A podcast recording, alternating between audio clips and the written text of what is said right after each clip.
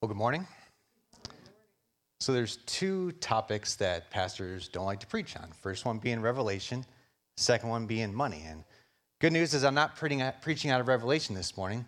Bad news is I'm preaching out of money. So I'm preaching on, on money. So we're, we're continuing our, our study here in the book of, book of Proverbs, and specifically uh, I'm going to be preaching out of Proverbs 11, but honestly, there's so much the scripture has to say about money that kind of reinforces what Proverbs 11 says. So I'm kind of be jumping around quite a bit, but Proverbs 11 is kind of our uh, foundation, I guess. Um, so before I begin, happy Father's Day to all you dads out there. Uh, I think if Father's Day fell on the first two weeks of this sermon series, I think it would have been great. You know, we talk about wisdom and, oh, guys, guys, you need to be wise, you need to have fear of the Lord, or last week on work, guys, we need to work hard to the Lord, but instead I get to teach on money and guys how we should be using our money. And it's not it's not a Father's Day sermon, so it's not like all ladies and kids turn your ears off, you don't have to listen to it. But the fact is, as guys, as dads, we have a unique responsibility on how we live our lives because the way we live our lives, our kids watch us, right? Our kids are always watching us. Whether again, whether they're little or older, our kids are always watching us. Um, and make no doubt, when they grow up, as I have younger kids, when they grow up, they will remember the way we lived our lives. They remember the way we spent our resources, our time, and our money. And in turn, they will take the value and, and see that as what's most valuable. So if they see that we have money, and the way we spend our money, we spend our resources, is to get our own comforts, our own entertainments, our own joy in this life, they will remember that when they grow up. And they'll grow up and they'll think that money and things and possessions is what matters most in this world. Or maybe you don't have a lot of money. Maybe you find yourself not being able to pay your bills, you find yourself living paycheck to paycheck, and you begin to complain about the fact you don't have money. Or you become envious of those who do have money and do have things. Your kids will see that, and they will in turn try to think that contentment and joy is found in stuff. And if you don't have that stuff, you can't be happy in this life because our kids are always watching us. Now, if I'm being honest with you, it, it scares me a lot of times to think about what I am showing my own children by the way I live my life, by the way I spend my resources, spend my money, spend my time. It scares me to think that one day my kids will grow up and think that nice cars, bigger houses, more and more stuff, nicer and nicer stuff are what is most valuable in this life. But the fact is, as I've been preparing this message, I, I want my kids to look at my life and see the way I spend my resources and my time that shows that Christ is a thousand times more valuable than anything this world has to offer me. But if I'm being honest with you, that's not often how my life looks. But I want them to see that. I want them to see the way I spend my money, my resources, my times that points to Christ as being my supreme treasure. And I pray the same thing for all the dads out here this morning. But before I start, let me throw out a few cautions as we look at these passages. So, the first caution is my, my intention, and I would say God's intention throughout Scripture, is not to, to guilt us into being generous, to guilt us into be, being giving, right? We, we don't give out of guilt, we give out of grace because of the work of Jesus Christ in our hearts to change our lives, to change our hearts, to reflect Him who became poor for us so we may become rich in Him. So, Giving out of guilt doesn't require a changed heart. It doesn't require the Holy Spirit to, to motivate you to give out of guilt. Anyone in the world can give out of the guilt, but we, we don't give out of guilt. We give out of grace because of the gospel. My second caution is really listen to God's words as we look at uh, Scripture. Again, we're going to look at a lot of different Scriptures, but really listen to God's words on wealth and possessions and evaluate whether we really believe they are true. And if we do believe they are true, are we living as if they are? You see, I think we can get really excited about certain topics, certain passage in Scripture, right? You think about election, or you think about adoption, or you think about the gospel, and we get really excited about those topics, which we should. Those are great topics. But then we hear verses like Steph just had read for us. But, but those who desire to be rich fall into temptation, into a snare into many senseless and harmful desires that plunge people into ruin and destruction. And we hear those verses and we, we sometimes think, did, did God really mean that? I mean, is that, is that really true? Or is that, or is that just kind of like a, a general concept we should consider but not necessarily follow? Or when he says, it's more blessed to give than it is to receive, and yet I often live my life as if the opposite is true. it's better to get for myself. It's better to gain for myself than it is to give. And we have to be really careful about picking and choosing which verses of Scripture we want to follow and which ones we want to consider as more suggestions. Because let me remind you, the Bible isn't a book of suggestions from a good teacher that we are to consider.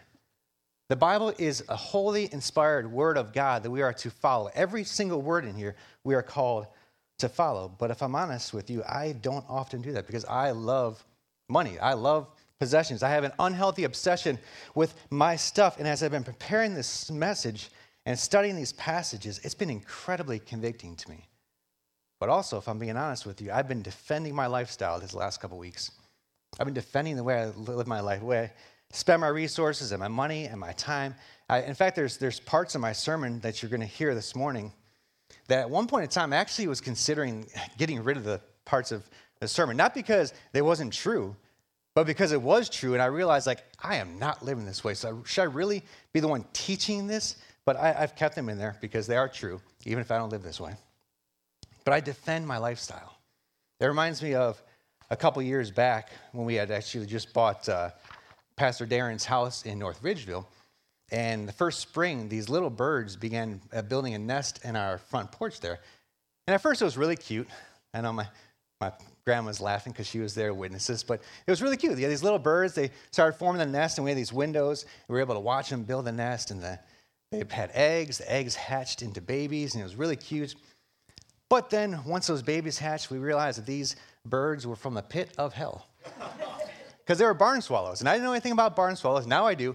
I PTSD every time I see one. But these barn swallows, I would be cutting my grass way away from the nest, and they would just dive bomb me with this blood curdling, like devil scream as they're like diving and just screaming like bloody murder. Scared me to death. These little, little stupid birds. But they're so defensive of their stuff, so defensive of their nest and their babies. And I fear that's my natural reaction when it comes to possessions.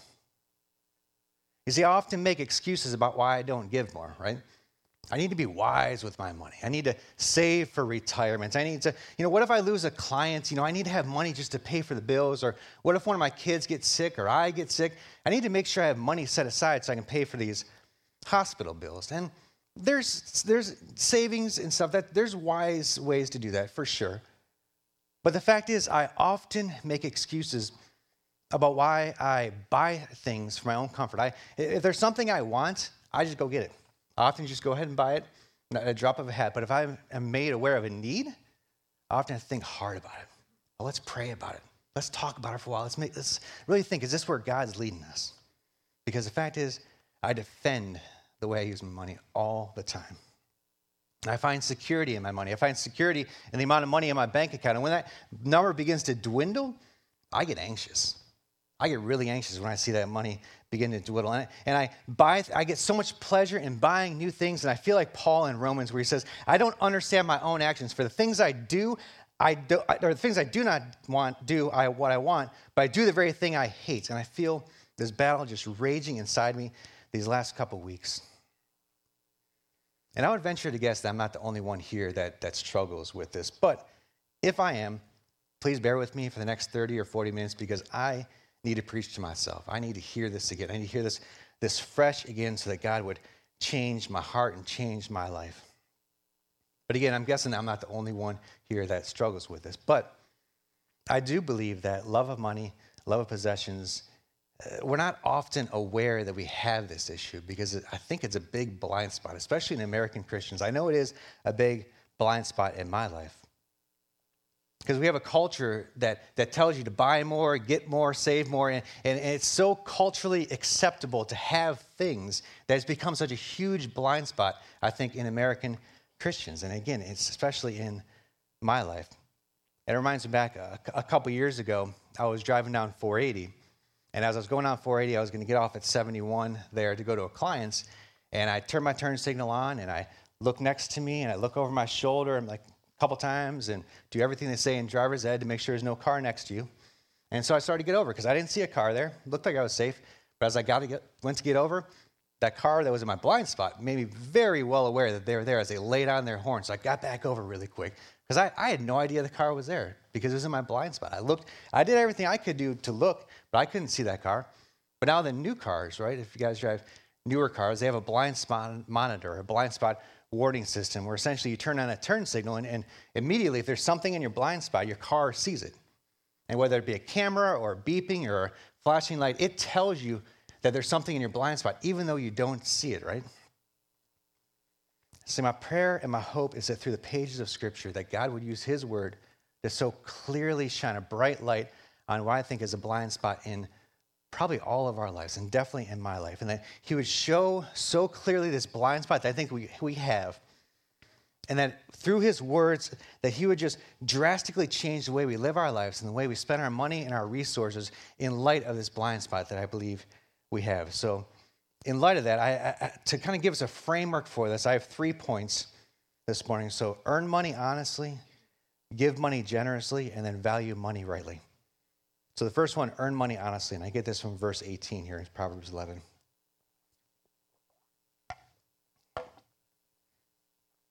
So, Proverbs 11, 18 says this. It says, The wicked earns deceptive wages, but the one who sows righteousness gets a sure reward. So Proverbs is saying if you, if you earn money and wages deceptively or sinfully, it, the Proverbs is calling you wicked. And we see this throughout Proverbs. Earlier in chapter 11 here, it says a false, abomin- or false balance is an abomination to the Lord, but a just weight is his delight. Just a couple chapters later, Proverbs 13 11. Wealth, or wealth obtained by fraud dwindles, but the one who gathers by labor increases it. Or Proverbs 21 6. The getting of treasures by a lying tongue is a fleeting vapor and a snare of death. So, Proverbs here is, is, warning against those who are so obsessed with wealth and have such a love of money that they'll do anything, including disadvantaging others and cheating others to gain money. But if you do that, Proverbs calls you wicked and abomination, and you'll come to poverty as your wealth dwindles and disappears like a vapor. And this can come in many ways, right? So there's some who, who cheat on their taxes. Maybe they, they manipulate some numbers so that they get more money back from the government or they don't owe as much taxes to the government. Or, or there's those who maybe cheat employers by not working as hard as they should or not working as much as they, they should.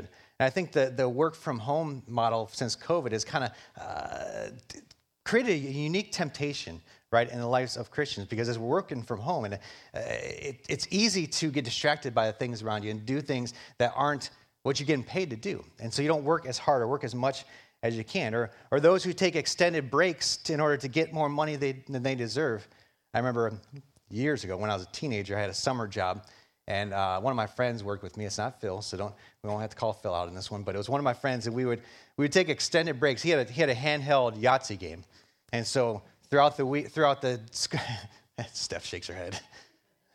So throughout the uh, workday, we take turns. We go into take extended breaks in the bathroom and see who can beat whose Yahtzee score and everything. So very sinful, very deceptive, funny at the time. Uh, now, I guess 20, 30 years later or whatever it is, but but we but it was we were earning money deceptively, and we were at the time I didn't think about it that way. I was having fun, but the fact is we were wrong. We were earning money sinfully and deceptively because we, were, we should have been working and we weren't.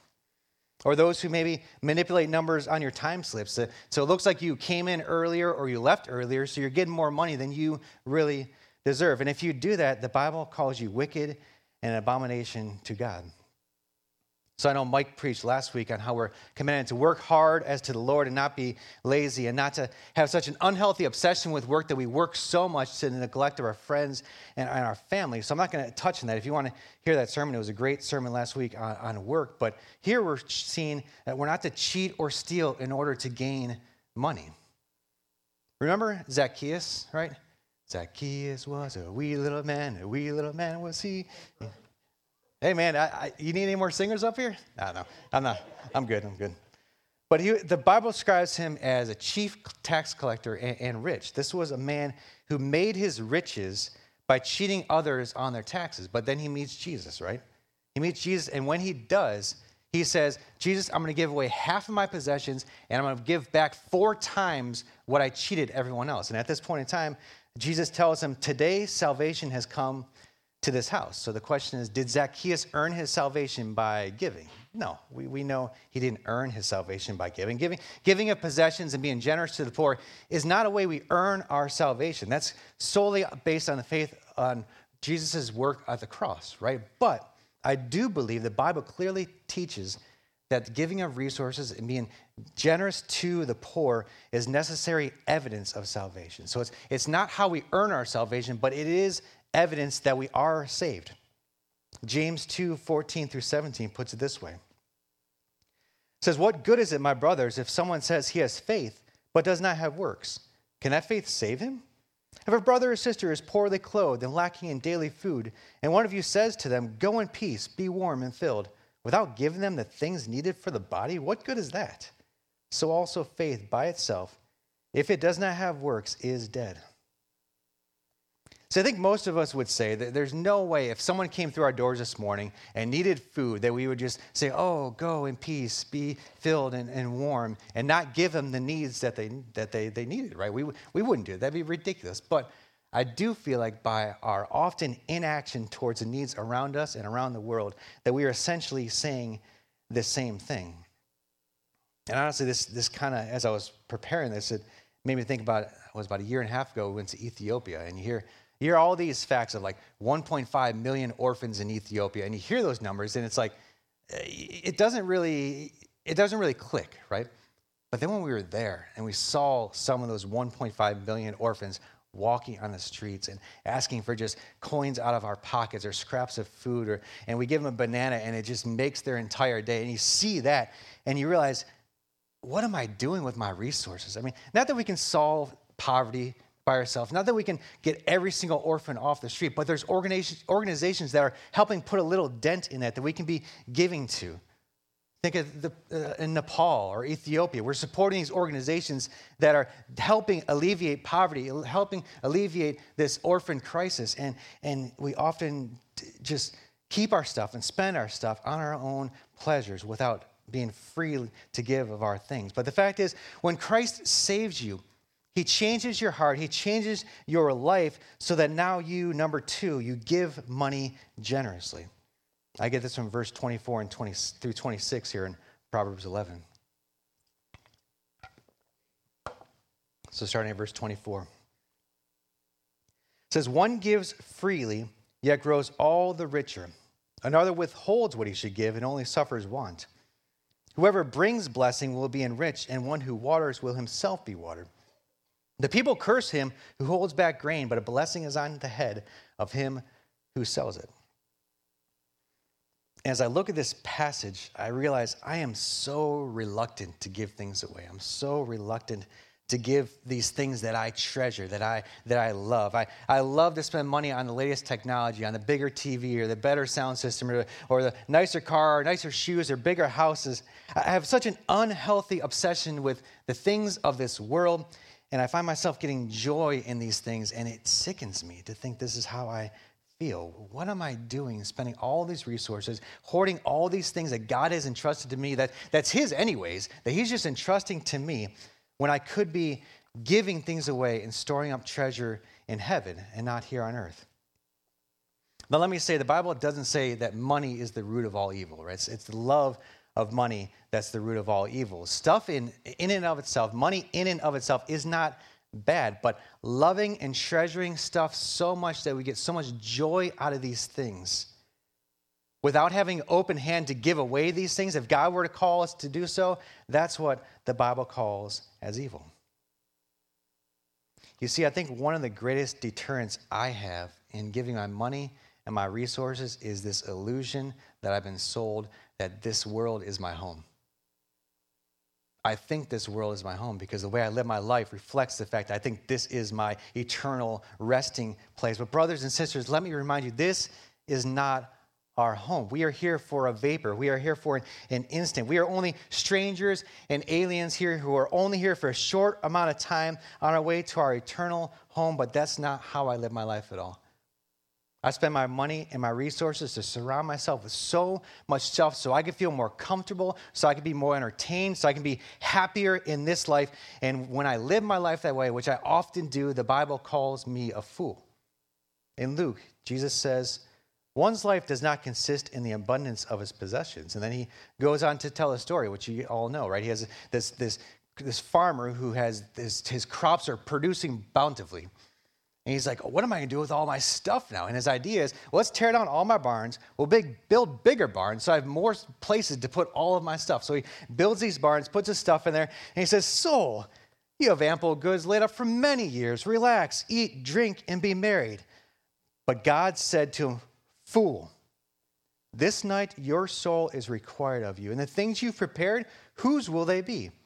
And Jesus says, So is the one who lays up treasure for himself and is not rich towards God.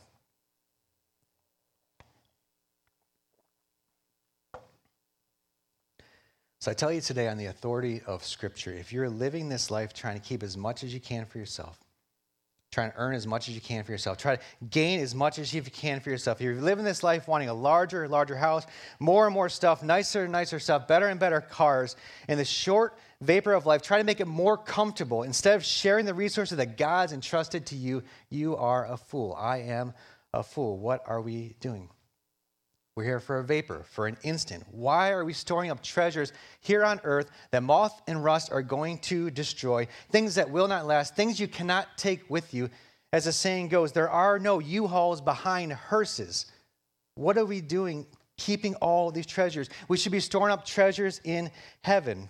Proverbs 14 21 says, Whoever despises his neighbor is a sinner, but blessed is he who is generous to the poor.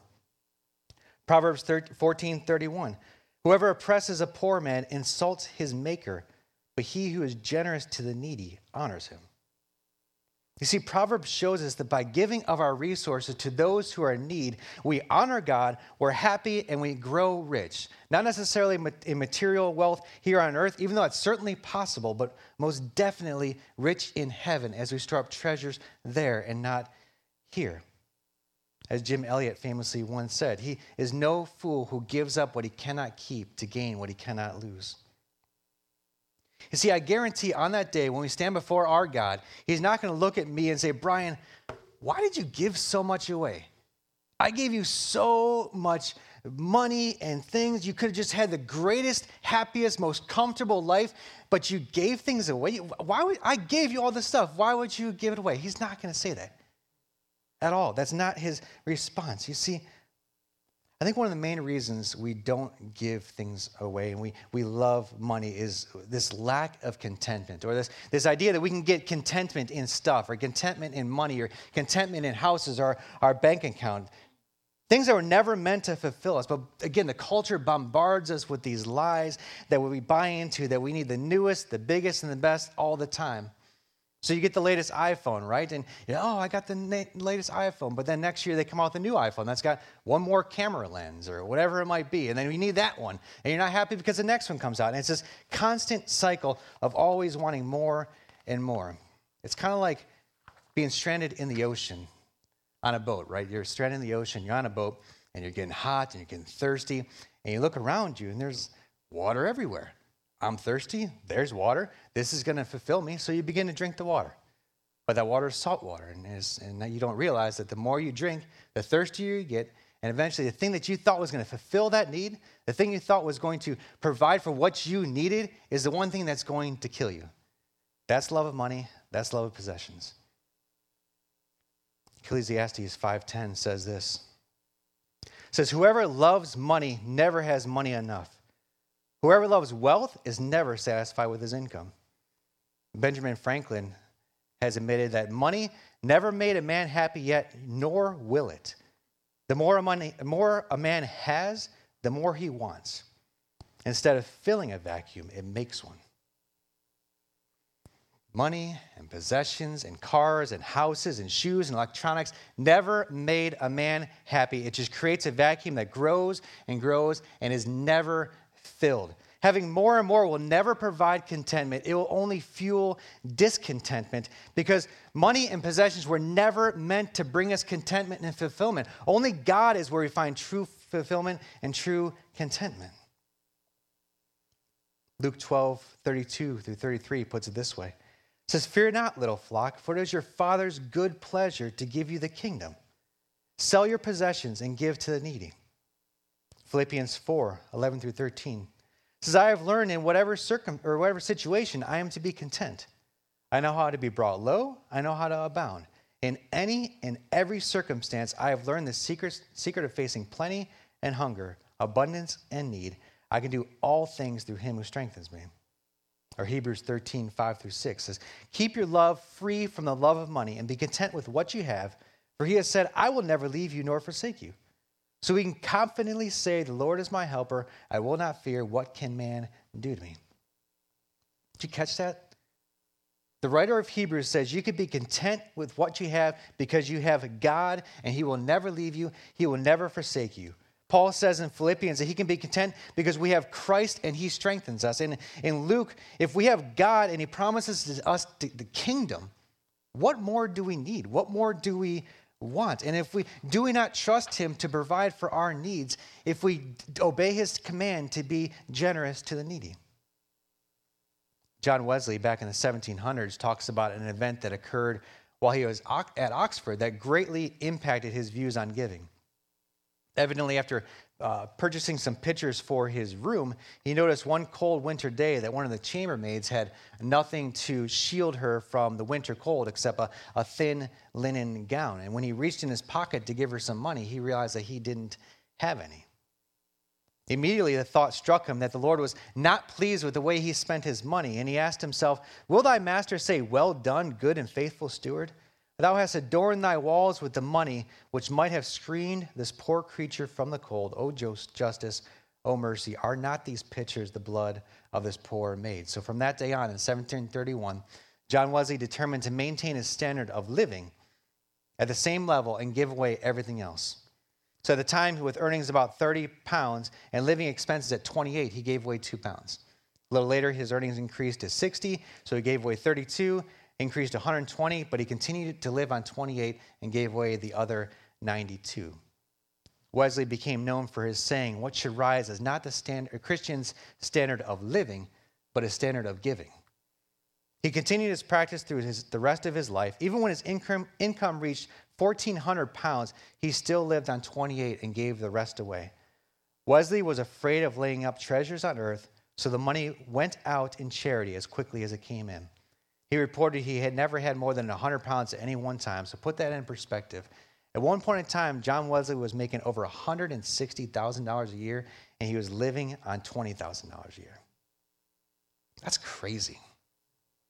That's radical, but that's biblical. So I think, what, what if I did that? What if I set a standard of living in which I was providing for my family and, and then gave away the rest? And as I began to make more, I gave more.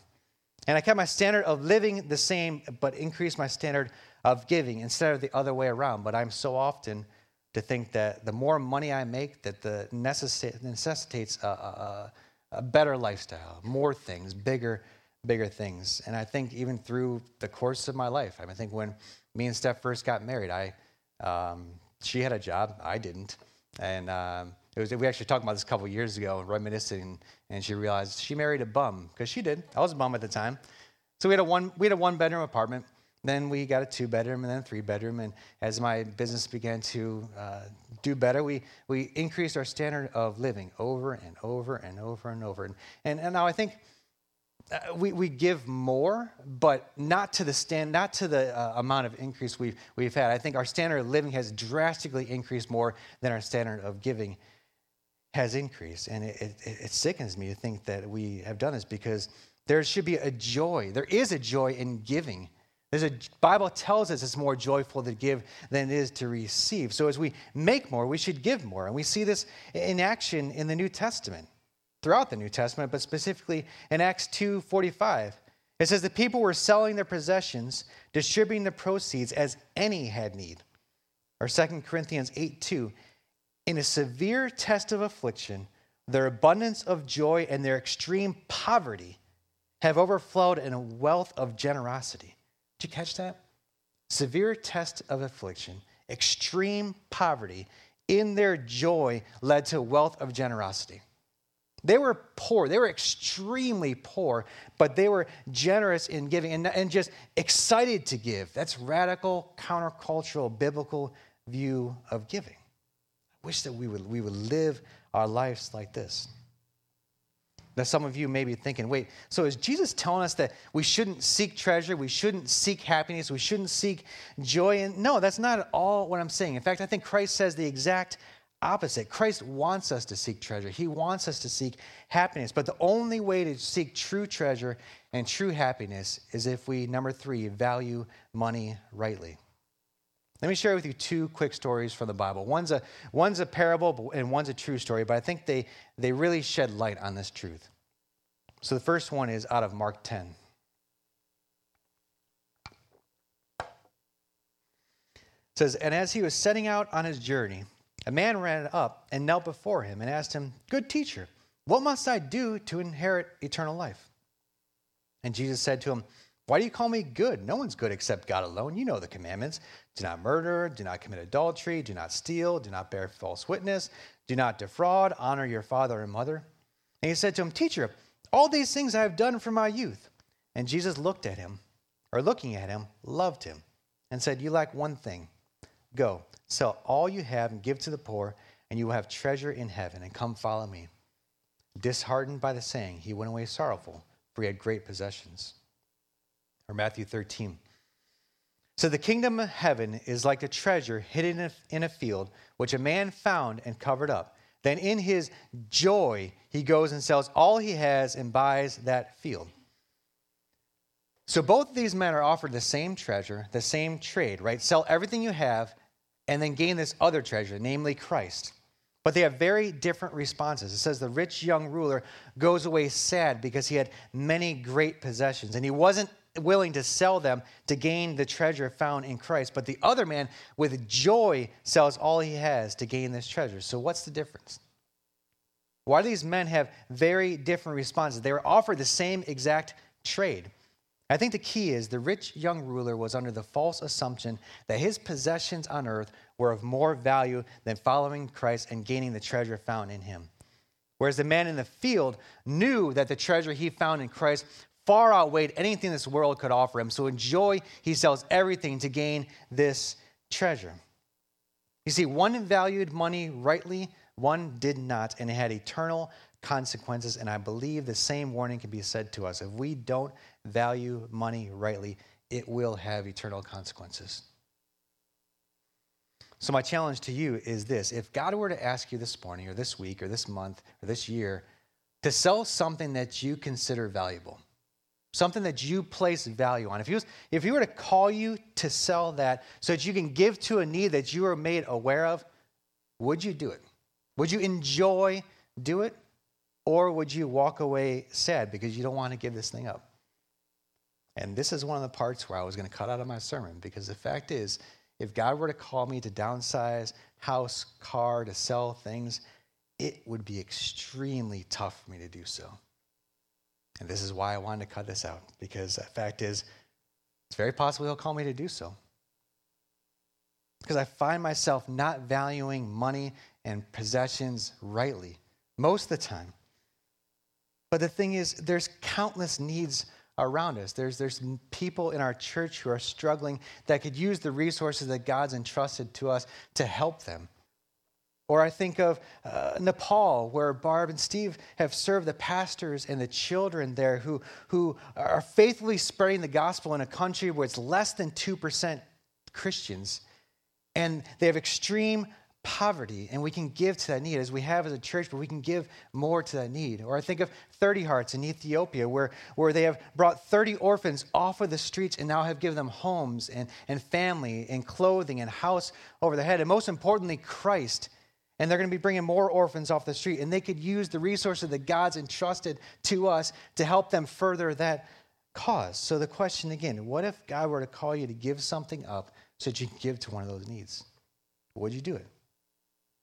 I pray that we would not be like the young rich ruler and go away sad and say, I, I no, God, I, that's, that's too costly.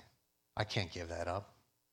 I pray that we wouldn't do that. I pray we can't put our hope, we can't put our trust and our joy in the stuff that we have here on this earth.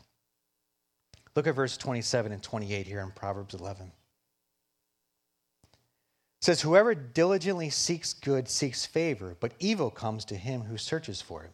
Whoever trusts in riches will fall, but the righteous will flourish like a green leaf. See, if you trust in riches, you will fall. We need to put the right value on money and possessions. I pray that God would change our hearts to, to see what the, the little trinkets that we have here are in comparison to the, what He has to offer us. Proverbs 11 7 says, When the wicked dies, his hope will perish, and the expectation of wealth perishes too. Proverbs 23 4 through 5. Do not toil to acquire wealth, be discerning enough to desist. When your eyes light on it, it's gone, for suddenly it sprouts wings, flying like an eagle towards heaven. Proverbs 27 24. Riches do not last forever, and does a crown endure to all generations? Or in Psalm 49 16 and 17. Do not be overawed when a man grows rich, when the splendor of his house increases, for he will take nothing with him when he dies, and his splendor will not descend with him. See, money and possessions will leave you in life or it will leave you in death. There are no exceptions. Money and possessions do not last. Therefore, do not put trust in them, but trust in God who richly provides everything for us to enjoy.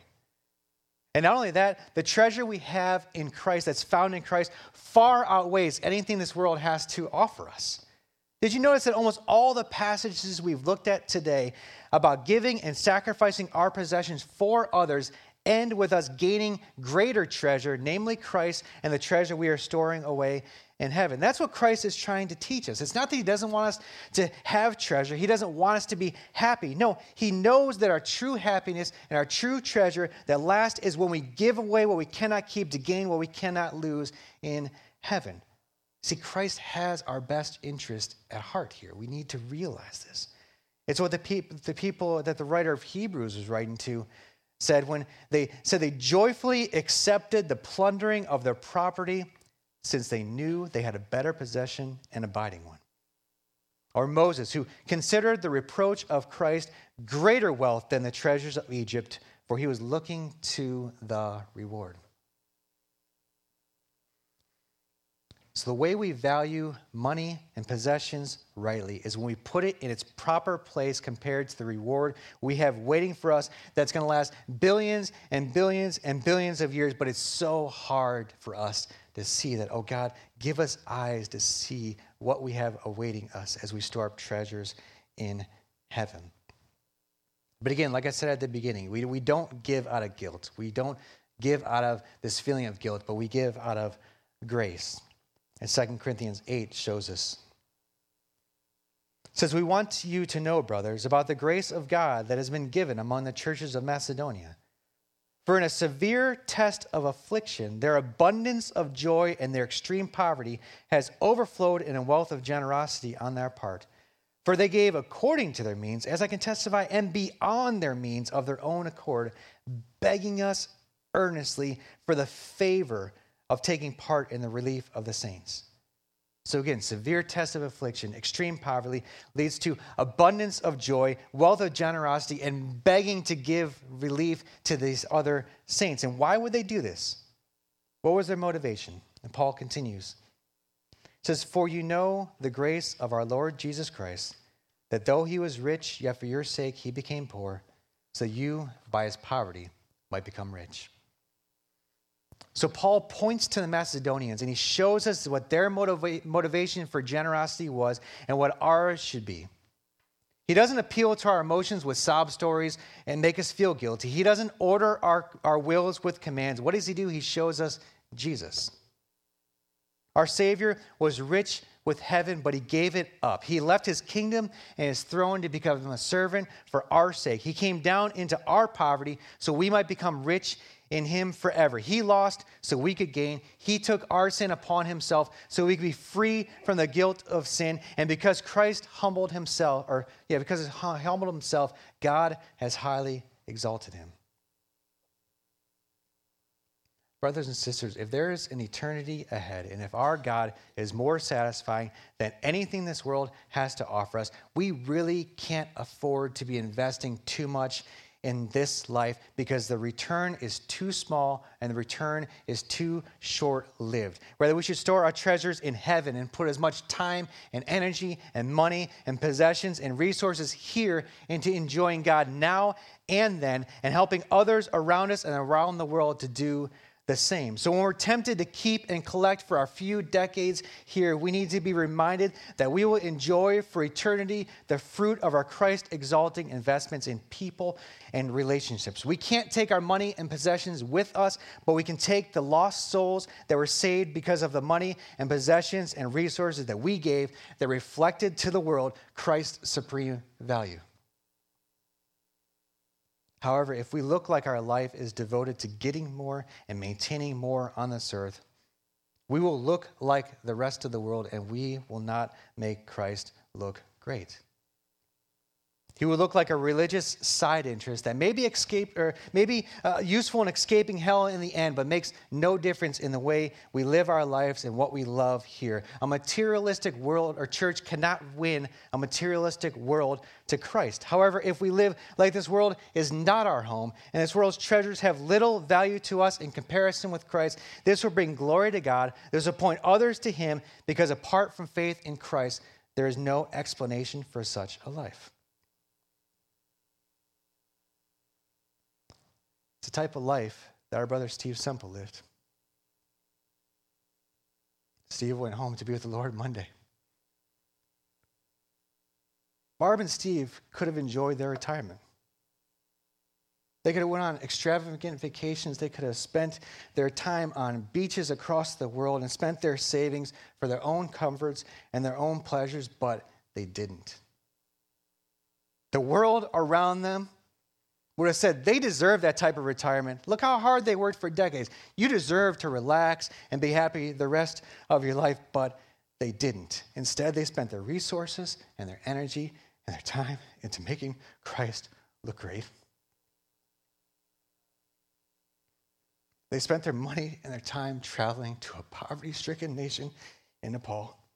They spent their resources and their time caring for pastors and children there in Nepal because they refused to buy into the lie that this world tried to sell them that this is their home and they should spend all their hard earned money on themselves and their own comfort and their own pleasure.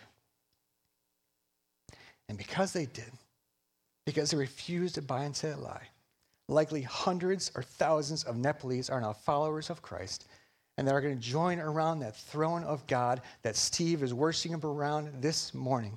And they're going to be there with him. They're going to be with Steve. Yeah.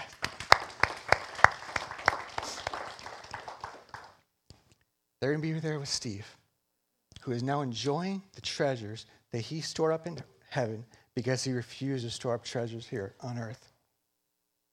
So, brothers and sisters, let us live our lives like Steve and Barb. Let's live our lives and let eternity. Let us be so heavenly minded that we are extremely earthly good. Let us repent of any hint of love of money and love of possessions and greed and a heart that's so wrapped up in the things that this world is offering us. So we earn money honestly, we give money generously, we value money rightly, knowing we have eternal weight of glory waiting for us. So we live for eternity, not the 70 or 80 years that we have here on this earth. And in the process, we bring glory to God because we show a watching world that He, not stuff, not the trinkets that this world tries to offer us as treasure, He alone is our all satisfying treasure. So, church, let us live our lives like Steve did. Let us follow his example and we let us spend our resources to reflect the reality that he alone is worth it. And in doing so, let's make Christ look great by the way we spend our resources. Let's pray.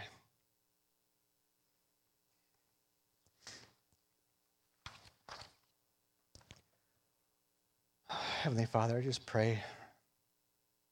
First, no, first, first, God, I want to thank you. I want to thank you for the example of Steve and Barb, Lord. I want to thank you for the example that they've been to me, Lord, and just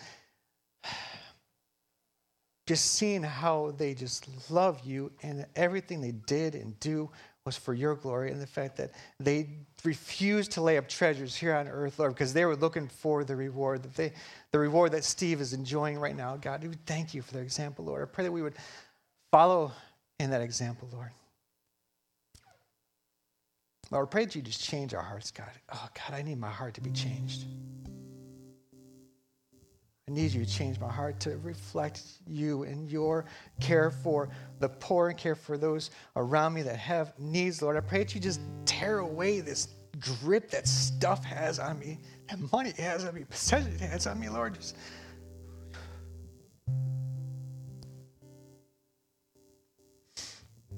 Lord, I pray that I would live my life. I pray we all would live our life. Where we spend our stuff, we show that you alone are worthy of all our praise. All our, everything, everything we have, Lord, is we should be willing to just sacrifice for you, God. And so, Lord, change our heart, change my heart, convict me, move in all of us, God. In Jesus' name we pray. Amen.